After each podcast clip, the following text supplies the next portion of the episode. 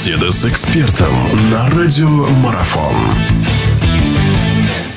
Хорошо, продолжается наша беседа. Аркадий Бел у нас в гостях, наш прославленный футболист. Говорим мы об очередном туре э, российской мини-футбольной суперлиги.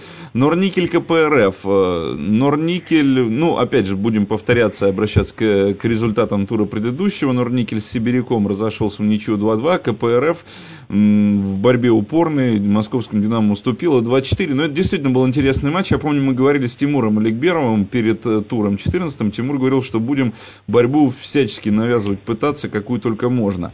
Ну, результат есть результат, а впечатление от игры было очень хорошее. Э, в игре против э, Норникеля каковы шансы КПРФ? Ведь мы знаем, как Норникель играет дома. Ну, в данном случае, с учетом того, что все матчи в Норильске командам по приезжающим даются очень тяжело, Никель очень мощно играет у себя дома. Я думаю, что, конечно, Никель является э, командой фаворитом в этой игре. Мне кажется, что у КПРФ шансы вывести оттуда очки есть, если команда все-таки сыграет э, достаточно уверенно. После перерыва в чемпионате, в принципе, есть некоторые проблемы с качеством игры КПРФ, по крайней мере, до первого чемпионата команда несколько лучше выступала, но матч «Динамо» показал, что в целом игроки уже как бы выходят из определенного, может быть, какого-то спада, и команда ну, уже так начинает показывать тот футбол, который приносил ей очки до Нового года. Э, так что я думаю, что вполне у КПРФ есть шансы очки, по крайней мере, увести, хотя, конечно, Никель в данном случае более фаворит в этой встрече и скорее скорее его можно считать э, командой, которая имеет больше шансов на победу.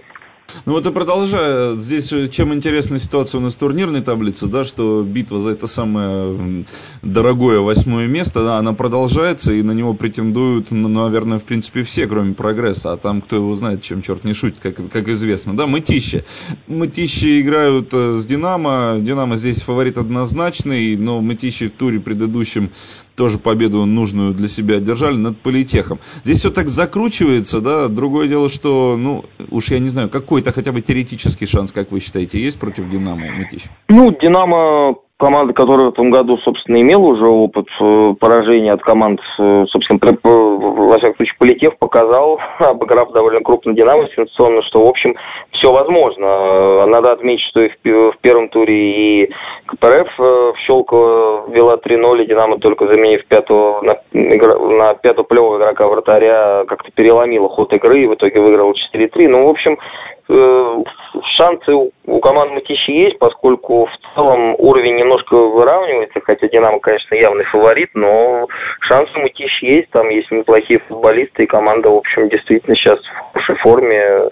Вполне, я думаю, в состоянии э, ставить себе задачу увести очки и щелку. Да.